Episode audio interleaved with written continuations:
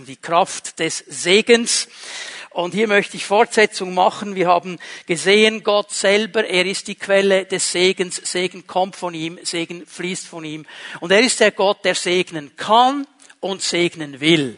Ich möchte mit euch noch einmal diese wichtige Aussage lesen aus Epheser 1, dem dritten Vers.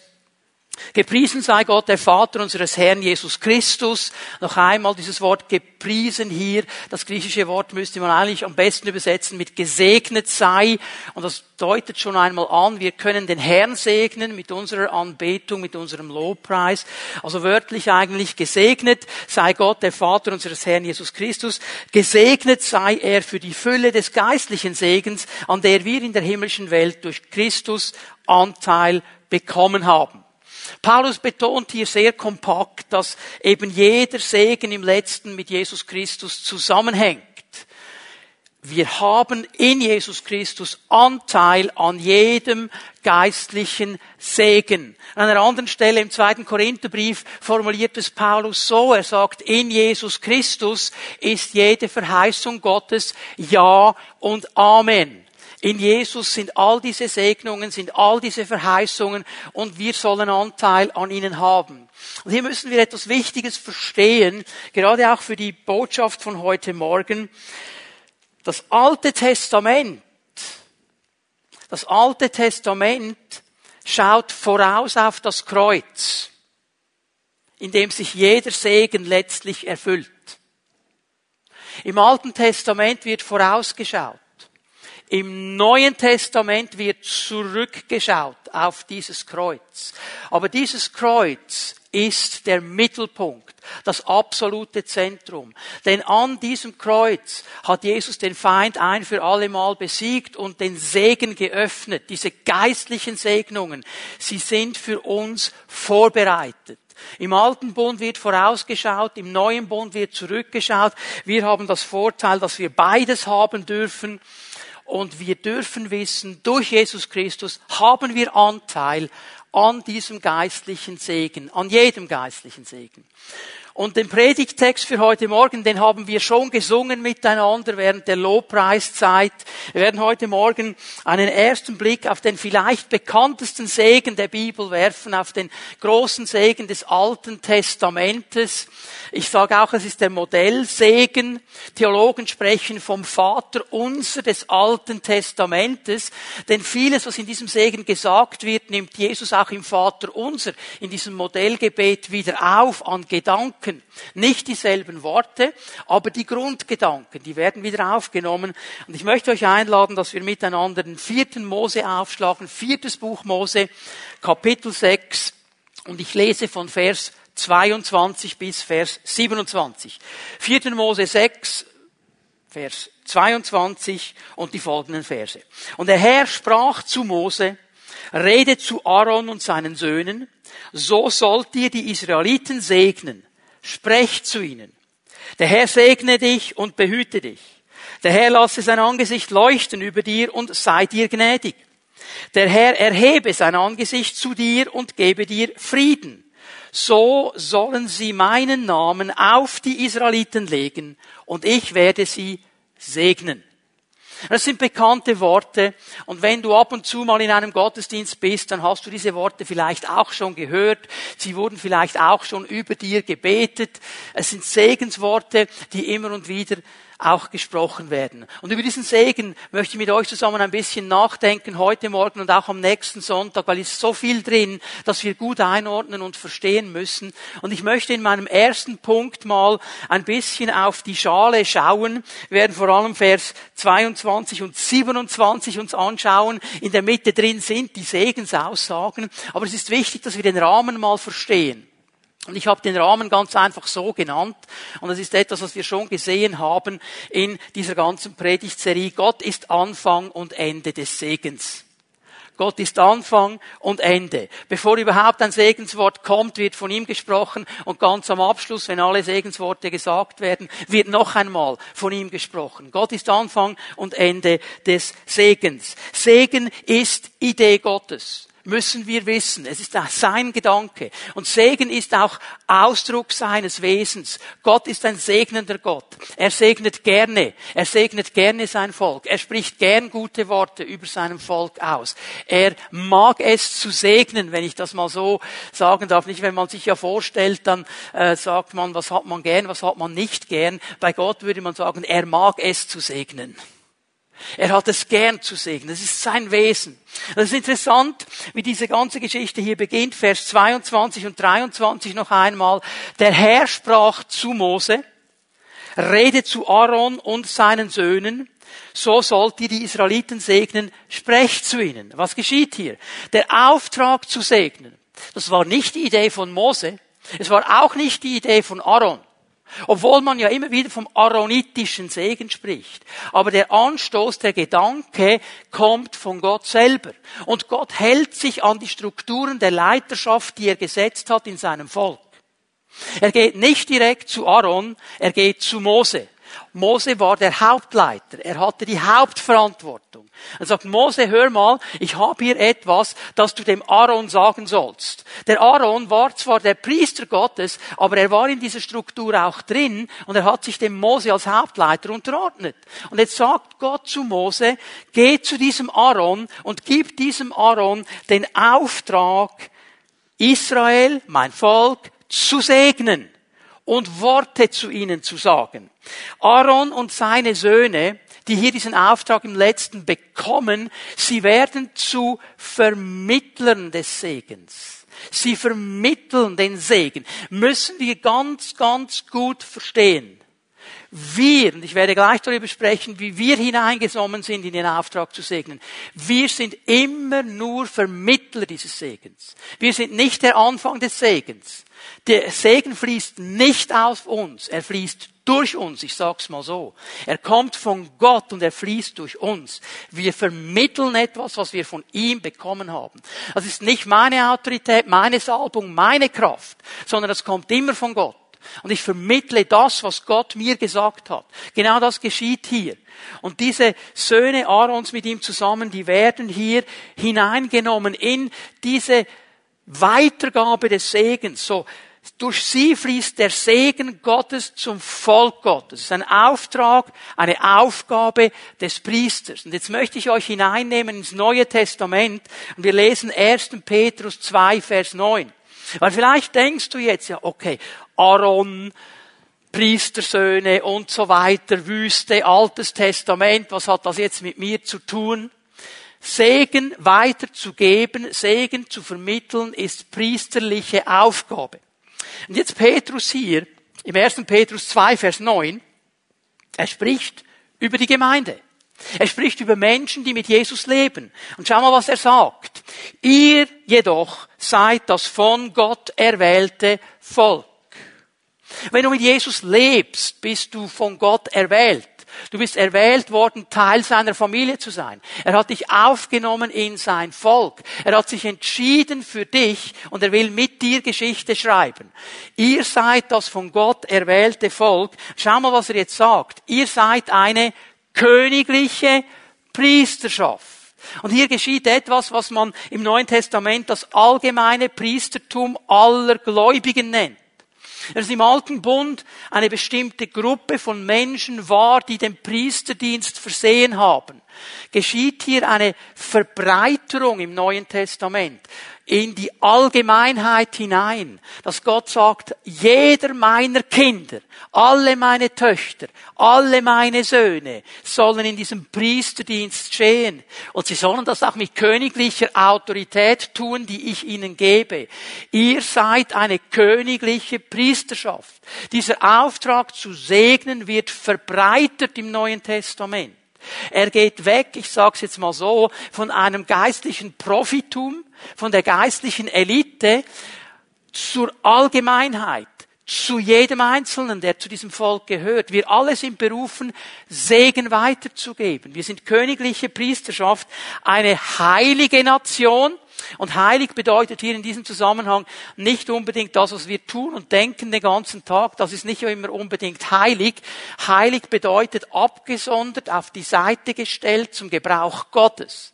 Also wir uns hier klar machen, ihr, mein Volk, ihr seid eigentlich auf die Seite gestellt, um mit mir zusammen ganz bestimmte Dinge zu tun. Unter anderem eben Segen weiterzugeben, meine Priester zu sein, das ist eine heilige Nation. Ein Volk, das ihm allein gehört. Gott mag keine anderen Götter neben sich. Und er mag es nicht, wenn sein Volk anderen Göttern Prioritäten gibt. Und diese anderen Götter, die sind vielleicht eine Zeit, die du investierst irgendwo, die sind Hobbys und so weiter, die alle wichtiger sind als Gott. Das mag er nicht. Er sagt, Leute, ihr seid mein Volk. Ihr gehört mir.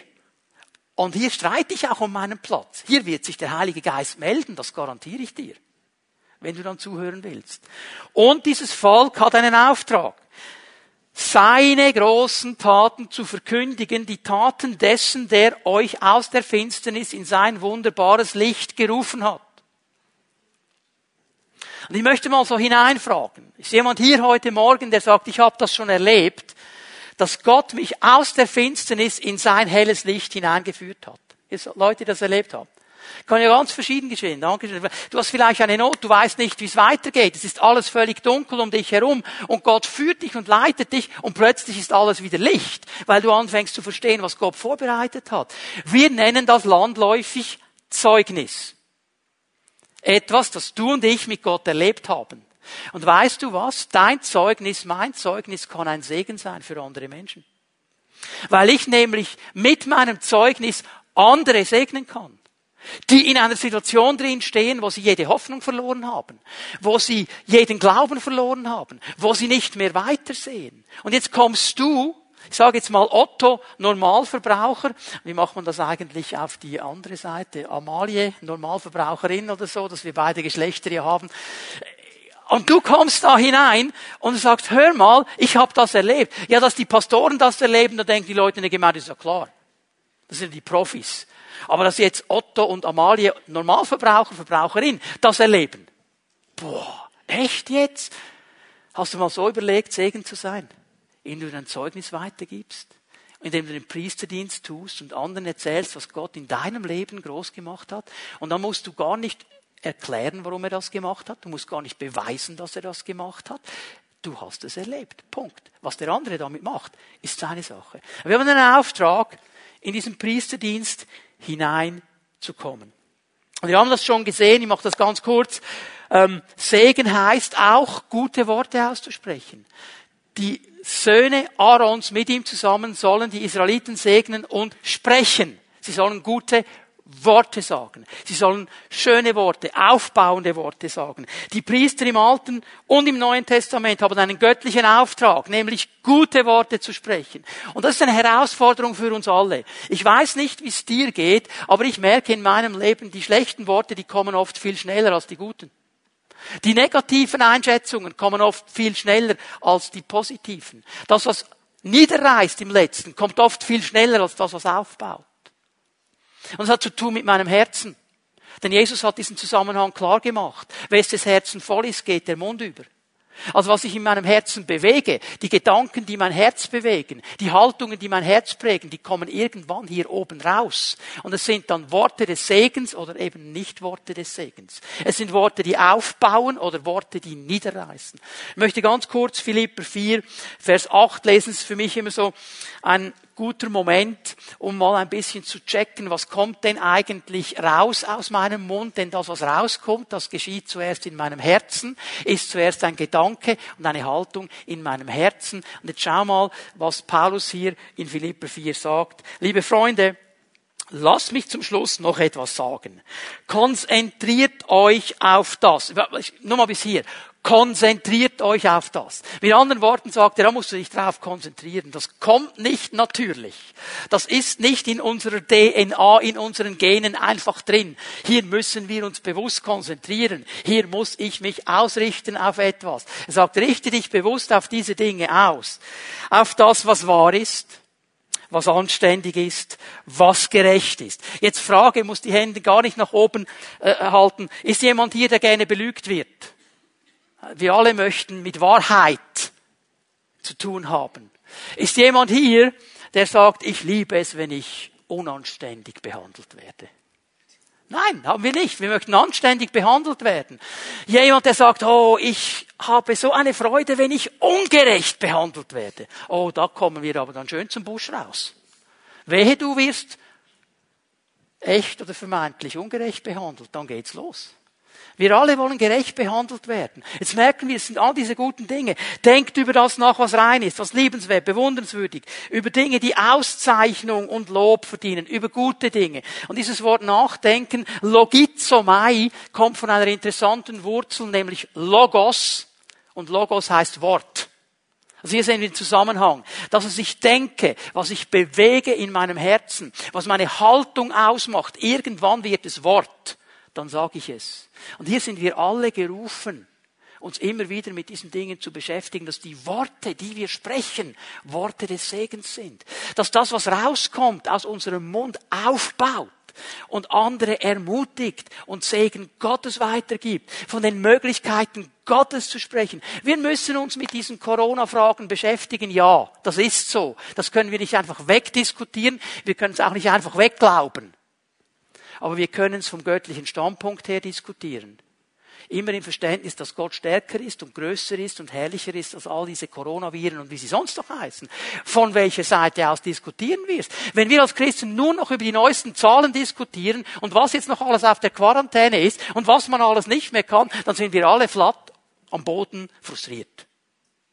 Aber wenn wir sagen, okay Herr, schwierige Situation, wir können uns nicht bewegen, wie wir uns bewegen möchten, aber du bist trotzdem noch da. Und es gibt noch so viele Dinge, die toll sind und die cool sind und wir freuen uns an diesen Dingen. Dann werden wir aufgebaut. So, wie gehen wir damit um? Gute Worte zu sprechen. Noch einmal, habe es am letzten Sonntag schon erwähnt, lassen Sie immer wieder darüber nachdenken, wie rede ich über mich? Wie rede ich über meinen Ehepartner? Wie rede ich über meine Familie? Über meine Kinder? über meine Arbeitsstelle, über meinen Chef, über die Nachbarn? Baue ich auf mit diesen Worten oder reiße ich nieder? Können die Leute nur Schlechtes oder fange ich an zu segnen? Und was hat Jesus gesagt? Was sollen wir mit denen machen, die uns fluchen? Segnen, gute Worte sprechen? Oh, das ist schwierig, das ist eine Herausforderung. Aber hier setzen wir Segen frei. Und dann komme ich mal, ich habe gesagt, ich will zuerst mal den Rahmen setzen zu Vers 27, der Abschluss des Segens. So sollen sie meinen Namen auf die Israeliten legen und ich werde sie segnen. Also zuerst kommt der Auftrag von Gott über Mose zu Aaron, zu segnen. Dann kommen in den Versen 24 bis 26 die Segensworte, die gesagt werden. Und dann kommt in Vers 27 wie diese Zusammenfassung. Und so sollen sie meinen Namen auf die Israeliten legen, auf mein Volk. Diese Aussage ist vielleicht im ersten Moment schwierig zu verstehen. Wie willst du einen Namen auf jemanden legen? Also machst du dann ein Plakat, schreibst den Namen drauf und legst ihm auf den Kopf.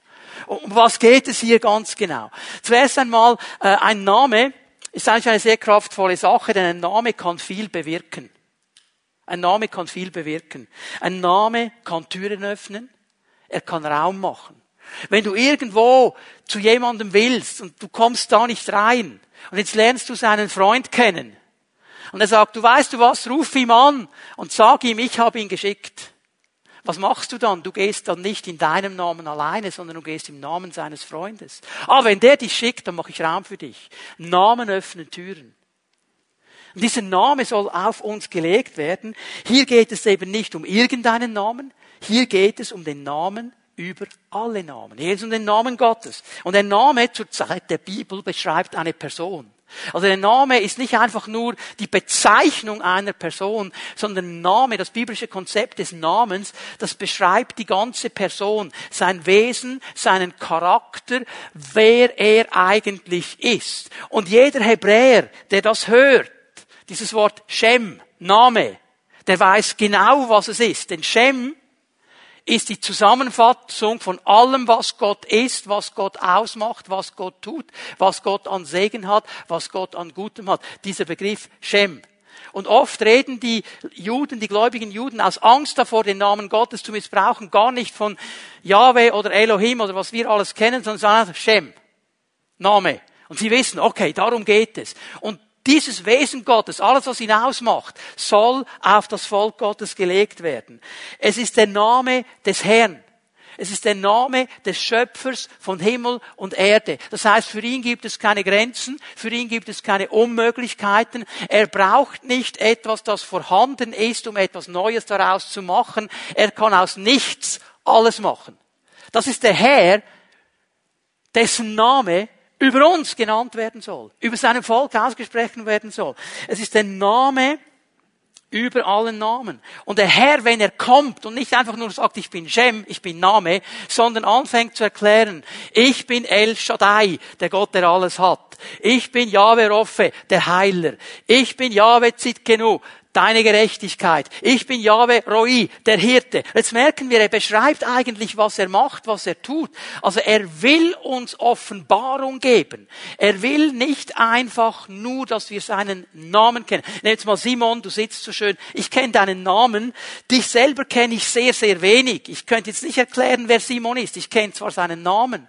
Und Gott sagt, ihr sollt nicht nur meinen Namen kennen, sondern verstehen, wer ich bin. Und darum sage ich euch, ich bin so. Ich bin der Hirte. Ich bin der Gerechte ich bin, ich bin, ich bin. Und er erklärt uns das in Namen über Namen und Namen und Namen, damit wir verstehen, wer er ist. Und warum tut er das? Bitte hör mir gut zu. Weil er eine persönliche Beziehung mit dir möchte. Jetzt komme ich nochmal zu Simon. Wir haben eine Beziehung miteinander, nicht eine persönliche, weil wir kennen uns persönlich gar noch nicht gut. Aber wir haben eine Beziehung, wir sehen einander, wir kennen einander so, okay? Aber Gott ist nicht zufrieden damit. Er möchte eine persönliche Beziehung. Er möchte alles wissen, was uns beschäftigt. Und er möchte, dass wir wissen können, was ihn beschäftigt. Der Geist Gottes, der in uns wohnt, der die Tiefen Gottes kennt, der den Willen Gottes kennt, der das Herz Gottes kennt. Er ist interessiert an einer Beziehung. Und hier geht es um diesen Moment auch, dass er uns in diese Beziehung hineinnimmt. Der Herr aller Herren. Ich lese mal eine Stelle aus dem Alten Testament. Jesaja 9, Vers 5. Das ist eine prophetische Aussage. Uns wurde ein Kind geboren, uns wurde ein Sohn geschenkt. Auf seinen Schultern ruht die Herrschaft.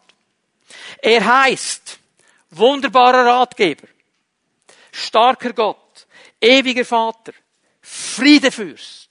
Und hier schaut Jesaja in diesem prophetischen Bild voraus auf den, der kommen wird und der dann Jahrhunderte später an einem Kreuz sterben wird für die Sünden der ganzen Menschheit. Er schaut voraus und er spricht hier von Jesus Christus und er spricht davon, dass Jesus uns geschenkt ist von Gott es ist Gnade. Wir können das nicht verdienen, nur als Geschenk annehmen. Und hier wird etwas erklärt vom Namen Gottes. Er ist wunderbarer Ratgeber. Ich weiß nicht, wie es dir geht, aber ich brauche so oft Rat, weil ich nicht mehr weiter weiß. Und hier habe ich einen, der wunderbarer Ratgeber ist. Nicht einfach nur Ratgeber.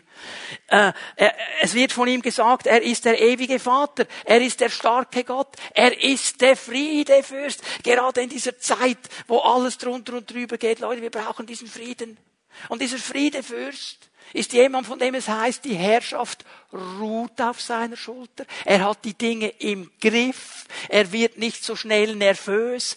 Er ist der Friedefürst. Das ist der Name Gottes. Das Alte Testament schaut voraus. Wir können zurückschauen. Und wir wissen, es ist der Sohn, von dem hier prophetisch gesprochen wird. Es ist Jesus Christus. Was wissen wir von diesem Sohn? Schau mal, die Theologen sprechen von einer aufbauenden Offenbarung, wo im Alten Testament gewisse Dinge ganz klein angetönt werden. Und durch die Heilsgeschichte hindurch, was heißt Heilsgeschichte?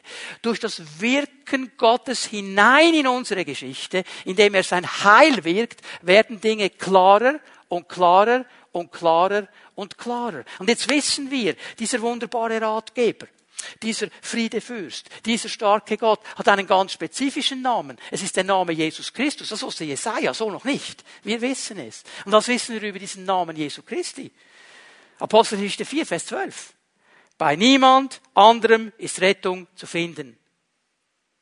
Petrus ist hier glasklar in dieser Predigt. Bei niemand anderem ist Rettung zu finden. Und hier geht es um diese Erlösung, um diese ganzheitliche Wiederherstellung, Geist, Seele und Leib, um diese Befreiung, wo Gott uns wieder zurückführen möchte in diese lebendige Beziehung zu ihm. Und die finden wir nur in diesem Namen Jesu Christi, sprich in seiner Person. Es reicht nicht, den Namen auszusprechen. Du musst ihn kennen und du musst ihn kennenlernen. Bei niemand anderem ist Rettung zu finden. Unter dem ganzen Himmel ist ist uns Menschen kein anderer Name gegeben, durch den wir gerettet werden können. Es geht immer über diesen Jesus Christus. Dieser Name des Retters, er soll auf uns gelegt werden. Das heißt, er soll mit uns in Verbindung gebracht werden. Jetzt möchte ich dir eine Dimension von Segen zeigen, die du vielleicht so noch nie gesehen hast, die auch zu tun hat mit dem Namen Gottes. Matthäus 16, Vers 17. Folgende Zeichen werden die begleiten, die glauben. In meinem Namen. In meinem Namen Bitte denk immer daran, in seinem Namen, nicht in deinem Namen. Jede Kraftwirkung, jedes Wunderwirken, jede Segnung Gottes kommt nie in meinem Namen oder in deinem Namen, immer in seinem Namen. Verstehen wir das? Die Ehre bekommt immer er. Und wenn wir anfangen, Ehre zu nehmen für diese Dinge, ja, ich bin halt geistlicher Ries, oder? Dann sind wir auf dem Holzweg, ihr Leute, und auf dem falschen Weg. In meinem Namen werden sie Dämonen austreiben, sie werden in neuen Sprachen sprechen, wenn sie Schlangen anfassen, ein tödliches Gift trinken, wird ihnen das nicht schaden. Kranken, denen sie die Hände auflegen, werden gesund werden. Hast du schon mal darüber nachgedacht, Segen so weiterzugeben? Indem du zu diesem Kanal Gottes wirst, der Heilung bringen kann, der Befreiung bringen kann, der Freisetzung bringen kann, weil Gott dich da drin gebraucht. Nicht weil du speziell bist und besonders nett und besonders fromm, sondern weil du mit diesem Gott in einer Beziehung lebst und sein Name durch dich wirken kann. Das ist dieser Segen, über den der Herr spricht. Er ist der gute Hirte, der Heiler. Oh, jetzt könnte ich noch so viele Dinge sagen, bringe gar nicht alle durch, aber ich möchte dich ermutigen, eines zu tun. Wenn Gott das alles ist, dann fang an zu sehen und zu glauben und zu sprechen, was er über deinem Leben tun kann. Und du sagst, meine Ehe ist in einer Sackgasse. Alles tot, läuft nichts mehr, kein Leben. Ich habe gute äh, Botschaft für dich. Er ist der Gott, der von den Toten auferwecken kann. Auch eine tote Ehe. Der das Feuer wieder anfachen kann. Weil irgend aus einem Grund hast du ihn oder sie mal geheiratet. Und da hat mal was geknistert. Und da war mal ein Feuer. Und weißt du was? Es gibt einen Feuerwehrmann, das ist der Teufel. Und wenn er Ehen zerstören kann, indem er das, die Glut löscht, dann ist er der Erste, der kommt. Und manchmal haben wir Christen dann das Gefühl, ja, wahrscheinlich habe ich falsch gehört. Wahrscheinlich habe ich die Falsche, den Falschen geheiratet. Wahrscheinlich hat Gott noch jemand anders für mich. Und dann lesen wir noch die Geschichte von David und Abigail. Die da mit diesem Nabal, mit diesem Toren verheiratet war. Und dann kommt sie zu David und holt für diesen Toren, für diesen Nabal die Kohlen aus dem Feuer. Und am Schluss heiratet sie David.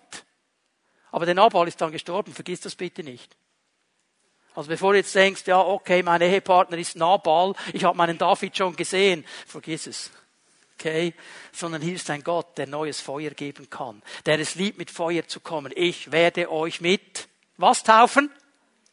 Feuer, auch für deine Ehe, für deine Familie, für deinen Job, neuen Eifer, neue Freude, was immer du brauchst, Versorgung, er kann das tun. Fang an, in diesen Dingen zu beten, zu sprechen. Wir erkennen im Rahmen des aaronitischen Segens, ich bin erst bei der Einleitung, Gott ist interessiert, ja, ist so viel drin. Gott ist interessiert an einer persönlichen Beziehung zu seinem Volk. Sprecht zu ihnen, legt meinen Namen auf sie. Ich will ganz neu sein. In den Worten, in meinem Wesen, in meinem Wirken. Es geht um eine persönliche Beziehung. Ich will bei ihnen sein. Und ich will mein Volk segnen, weil das einfach seinem Wesen entspricht. Seinem Charakter. Weil er so ist, weil er es liebt zu segnen.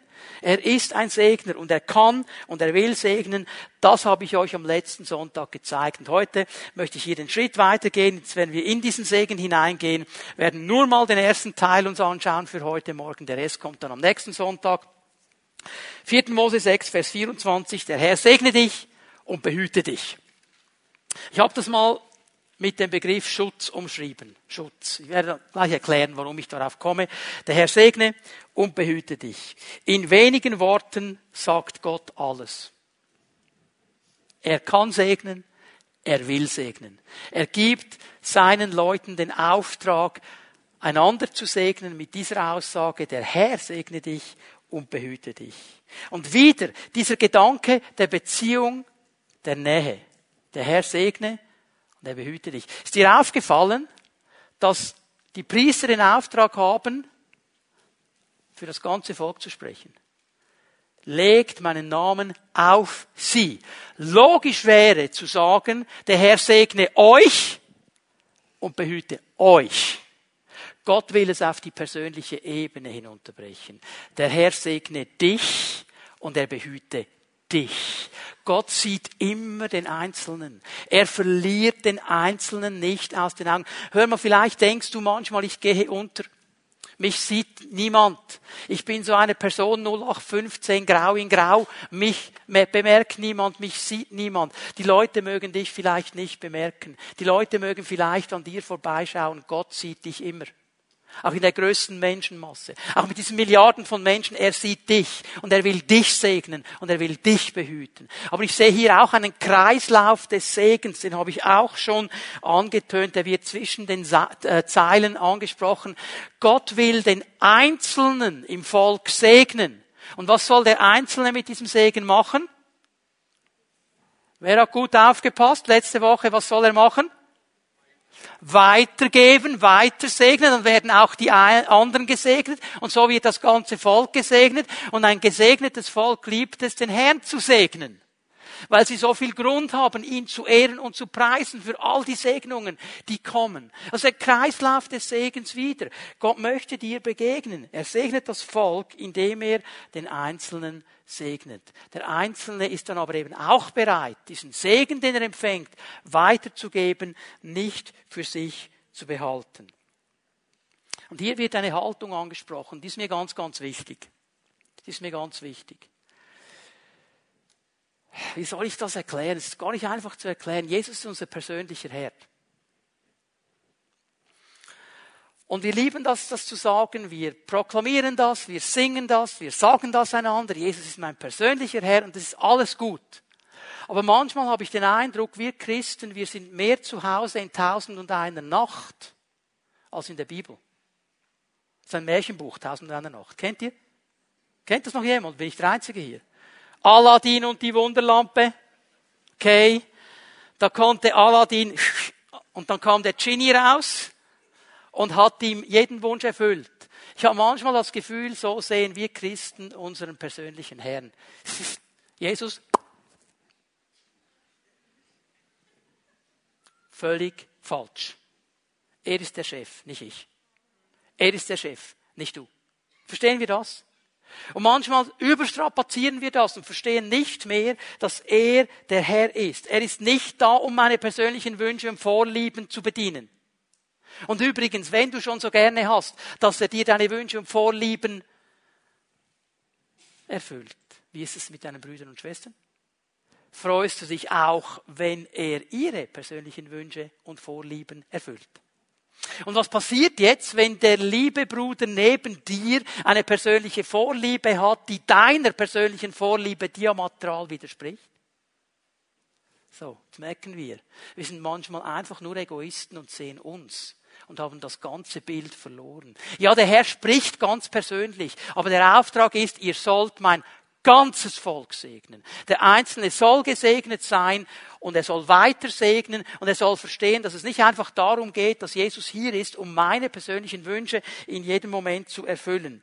Vers 24 ist wie eine Zusammenfassung für das, was in den nächsten Versen noch kommen wird. Und das Wort, das hier gebraucht wird, Beraka, dieses hebräische Wort, es bedeutet eigentlich jemandem Güte und Gunst geben. Gott gibt uns Güte und Gunst, indem er Segen schenkt. Und wir sind bereit, anderen Güte und Gunst zu geben, indem wir Segen weitergeben. Und dann wird sich mein Fokus verändern. Und dann wird sich mein Blickwinkel verändern. Und dann sehe ich nicht nur ich, mich, mein, mir, sondern ich sehe uns als ganzes Volk Gottes. Und ich sehe den Segen, den ich immer wieder bekomme und den Segen, den ich weitergeben kann. Segen ist nicht nur materiell. Ja, auch. Manchmal segnet Gott uns materiell. Aber Segen ist eben auch dieses Aussprechen der guten Worte. Und wie ist es denn eigentlich? Bin ich jemand, der andere ermutigt, der andere aufbaut, der andere stärkt, der Segen ausspricht? Und so der Herr segnen kann. Ich möchte zwei Punkte, zwei wichtige Linien aufnehmen, die Jesus im Neuen Testament aufnimmt. Ich möchte sie bewusst auf den Segen anwenden. Und das erste ist eine Sicht für das Reich Gottes. Wenn wir für diesen Segen sprechen, wenn wir über diesen Segen sprechen, wenn wir uns freuen an all den Segnungen Gottes, wir brauchen dann aber immer bitte eine Sicht für das Reich Gottes. Was geht es hier? Matthäus 6, Vers 33, bekannte Aussage. Macht das Reich Gottes zu eurem wichtigsten Anliegen. Das Reich Gottes. Nicht meine Wünsche nicht meine Vorlieben, nicht so hätte ich's gern, so müsste es sein, sondern das Reich Gottes, da wo Gott zum Zug kommt. Das soll meine Priorität sein. Das soll mich bestimmen. Lebt in Gottes Gerechtigkeit. Das heißt, versucht so gut es geht, in der Kraft des Heiligen Geistes, das umzusetzen, was Gott sagt. Ja, und hier sind wir alle unterwegs und wir straucheln und wir fallen. Der Gerechte fällt siebenmal, aber er steht eben wieder auf. Das ist die Ausrichtung. Und schau mal, was Jesus dann zusagt. Er wird euch all das geben, was ihr braucht. Hey, wenn ich dieses Reich Gottes an erster Stelle habe, werde ich nie zu kurz kommen. Ich werde nicht zu kurz kommen. Ich werde vielleicht nicht alles bekommen, was ich gerne hätte, aber ich werde alles das haben, was ich wirklich brauche, weil Gott es zugesagt hat. Sicht für das Reich Gottes und dann haben wir eine Verantwortung hier drin. Leute, über die müssen wir auch sprechen. Ich habe hier mal diese Stelle aus Matthäus 10, Vers 8 genommen. Macht die Kranken gesund, erweckt die Toten zum Leben, heilt die Aussätzigen, treibt böse Geister aus. Und da geht's mir zum folgenden Punkt.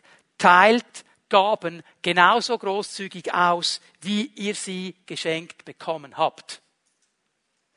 Ich habe eine Verantwortung eine Verantwortung, Segen nicht nur für mich zu empfangen und zu horten und irgendwo in meinem Keller abzulegen, um für mich zu bewahren, sondern weiterzugeben. Denn umsonst habe ich diesen Segen empfangen, so will ich ihn umsonst weitergeben. Umsonst habe ich diese Gaben empfangen, also werde ich sie umsonst weitergeben. Das ist der wichtige Punkt, das ist die Verantwortung, die wir haben. Und manchmal merke ich, wie ich so sehr beschäftigt bin mit mir und mit meinen Anliegen und was für mich jetzt gerade nicht stimmt, dass ich alles andere rundherum vergesse. Und dann werde ich zu einem Egoist, einem frommen zwar, aber trotzdem noch ein Egoist. Und hier möchte uns Gott helfen, dass wir freigesetzt werden, dass wir lernen, diese Sicht zu entwickeln für das Reich Gottes, dass wir etwas zu geben haben, nämlich seinen göttlichen Segen, dass wir etwas zu sagen haben, nämlich seine göttlichen Worte, dass wir dieser Stadt und diesem Kanton und diesem Land etwas zu geben haben von Gott, nämlich das Gute, das er immer wieder durch uns hindurchfließen lässt und dass wir diese Verantwortung aufnehmen und das auch tun. Das ist so wichtig wichtig. Gott kann und er will segnen. Aber dieser Segen, er kann auch ganz anders sein, als wir uns das vorstellen. Und jetzt lese ich einen der schönsten Segensmomente vor im Alten Testament. Und vielleicht bist du jetzt erstaunt, weil der steht in den Klageliedern. Bevor ich ihn lese, folgendes. Um was geht es hier? Das ist der Prophet Jeremia der dieses kleine Büchlein geschrieben hat, die Klagelieder. Äh, ein alter Pfingstler hat mal gesagt, wenn wir die Klagelieder geschrieben hätten, wären sie mindestens zehnmal so dick. Was ist geschehen? Jerusalem wurde zerstört. Wir denken ja, okay, Jerusalem. Was es für einen Juden bedeutet, können wir nicht im geringsten erahnen. Jerusalem ist die Stadt des großen Königs. Es ist die Stadt der Städte. Jahrhunderte in der Diaspora haben sich Juden gegrüßt und gesagt, nächstes Jahr in Jerusalem. Das können wir uns gar nicht vorstellen, was das für sie bedeutet. Und in diesem Jerusalem drin war der Tempel, wo Gott gewohnt hat. Beides wurde völlig zerstört. Völlig dem Erdboden gleichgemacht. Und jetzt stell dir mal dieses Bild vor, dieser Prophet, der von Gott gehört hat und der jahrelang, jahrzehntelang durch Israel hindurchgegangen ist und gesagt, tu Buße, Leute, wenn ihr nicht Buße tut, geschieht etwas Schreckliches. Die Stadt wird zerstört, der Tempel wird zerstört. Tut Buße. Er wurde geschlagen dafür, er wurde eingekerkert dafür, weil er so klar gesprochen hat und jetzt erfüllt sich das alles. Und jetzt hockt er in diesem Schutthaufen, der einmal Jerusalem war. Das ist die Situation, okay? Was sagt er? Es sind die Gnadenerweise des Herrn, dass es nicht ganz und gar zu Ende ist mit uns. Denn sein Erbarmen hat sich nie erschöpft. An jedem Morgen ist es neu. Deine Treue ist groß. Mein Anteil ist der Herr, habe ich gesagt. Darum werde ich auf ihn hoffen. Der Herr ist gut zu dem, der auf ihn hofft, zu dem, der nach ihm fragt.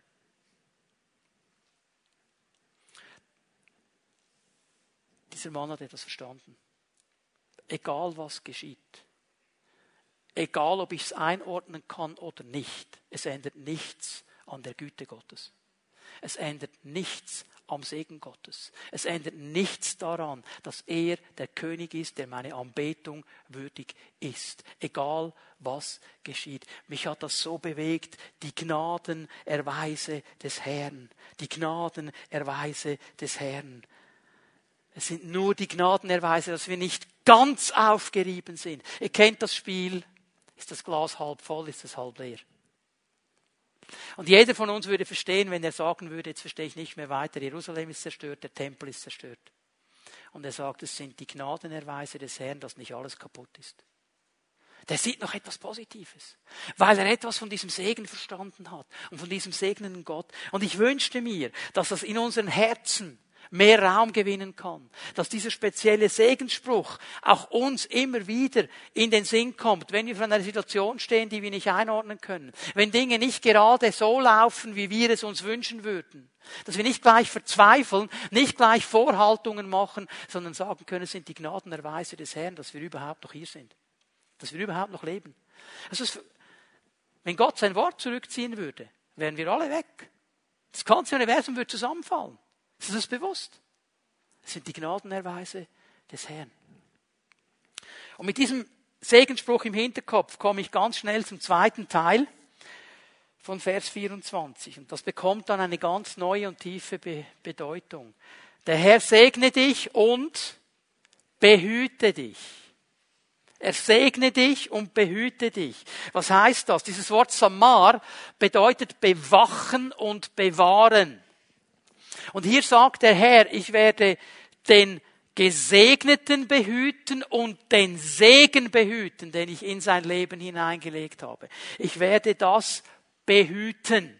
Ich werde darauf schauen. Und das ist der Grund, wieso ein Jeremia sagen konnte, die Gnadenerweise des Herrn sind es. Und ich vertraue trotzdem auf diesen Herrn. Er hat einen Teil davon verloren, aber ein großer Teil war immer noch da. Ich lebe noch. Ich habe noch meinen Herrn.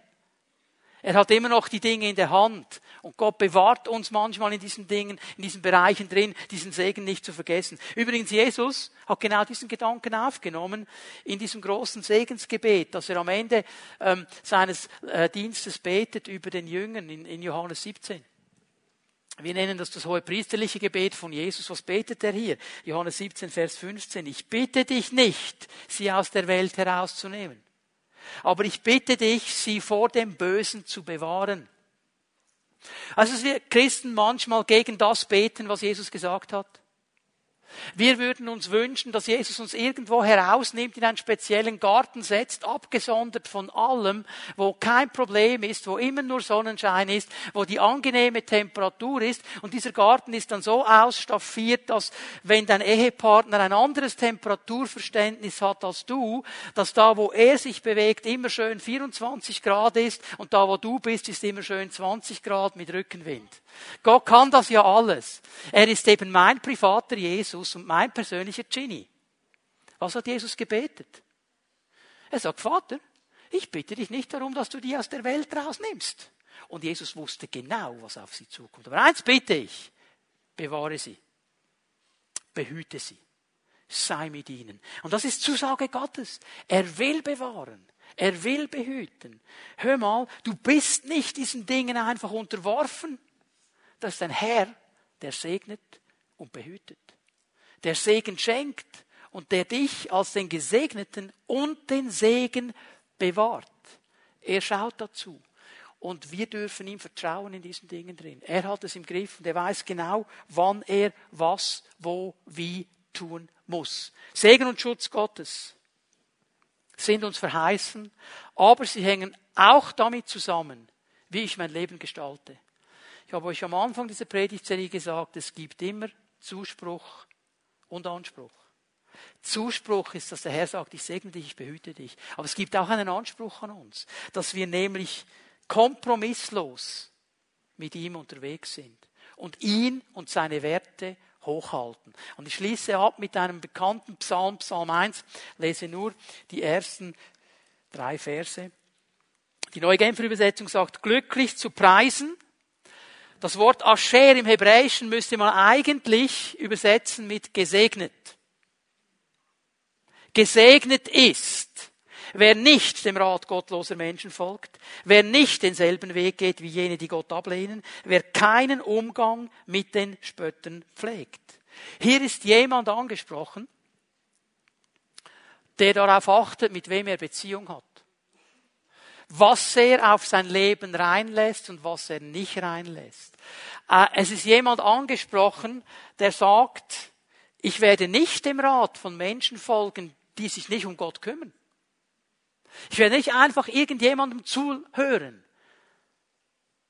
Ich werde mich nicht, schau mal, wie das interessant formuliert ist. Er folgt nicht dem Rat der Gottlosen. Er geht nicht auf demselben Weg. Er macht die Dinge nicht einfach so, sondern überlegt, er spricht mit dem Herrn. Wie soll ich's machen? Ich meine, wie überfällt man eine Stadt wie Jericho? Völlig logisch, oder? Sieben Tage lang umrunden. Am siebten Tag siebenmal umrunden und dann alle Trompete nach vorne und los geht's. Völlig logisch. Jeder Militärstratege hätte gesagt, nein, nein, nein, nein, nein, nein. Man muss einen anderen Weg gehen. Gott hat aber einen Weg. Und es ist der Weg Gottes. Und hier ist unser Glaube gefragt, den Weg Gottes zu gehen. Und dann heißt es im Hebräischen wörtlich, wer nicht im Kreis der Spötter sitzt. Es ist interessant, wie die Verschärfung kommt. Merkt ihr das? Hören, tun, sich hinsetzen. Gesegnet der Mensch, der das nicht tut. Und dann geht der Psalm weiter, sie werden Frucht bringen, sie werden und so weiter, es wird ihnen gut gehen, sie werden an einem Bach gepflanzt sein und so weiter. Gott ist da, er behütet sie, er beschützt sie. Warum? weil er ein Gott des Segens ist. Warum ist dieser Mensch gesegnet? Weil er sich entschieden hat, was an mir liegt. Ich bin kompromisslos mit diesem Gott des Segens unterwegs. Kompromisslos mit ihm unterwegs zu sein, heißt nicht, keine Fehler zu machen. Aber es heißt, das Herz immer wieder auszurichten und zu eichen. Hast du mal darüber nachgedacht? Mein letzter Gedanke, dann werden wir beten miteinander. David wird wie genannt? Ein Mann nach dem wie war das mit dem Ehebruch? Und dem Mord? Ist das Herzen Gottes? Ja, hat Gott irgendwo ein Problem in seiner Wahrnehmung von David? Ist David sein Lieblingskind, dass er so etwas sagt? Nein. Aber was hat David getan in dieser Situation? Ja, also weißt, Nathan, ah, musst du also schon verstehen. Nathan war der Prophet, der ihn herausgefordert hat. Musst du verstehen, die badet einfach nackt. Die badet einfach nackt. Die müsste ja davon ausgehen, dass ich das sehe. Ich bin ja auch nur ein Mann. Und der Uriah, der hat nicht gehorcht. Ich habe ihn nach Hause geschickt. Der ging einfach nicht.